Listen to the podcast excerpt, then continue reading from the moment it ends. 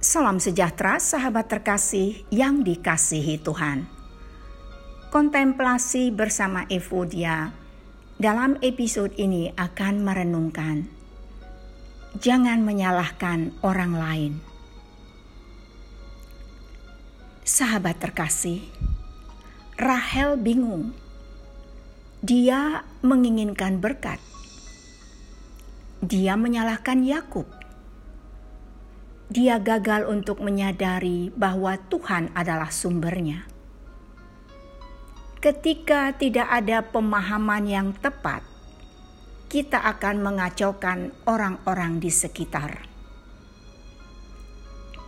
Jika kita tahu bahwa Tuhan yang mengirimkan semua berkat, seluruh perspektif kita akan berubah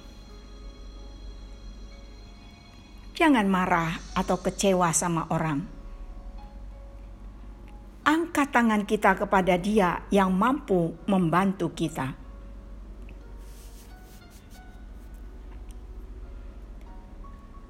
Kejadian 30 ayat 2 mengatakan, Maka bangkitlah amarah Yakub terhadap Rahel dan ia berkata,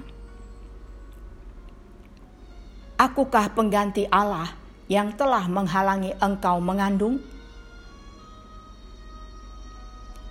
Sahabat yang dikasihi Tuhan, hanya Allah yang memiliki semua wewenang atau otoritas untuk membawa berkat ke hidup kita. Jangan kecewa dan marah kepada orang lain.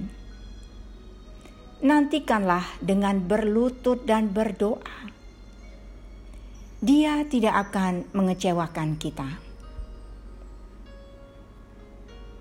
Tuhan memberkati.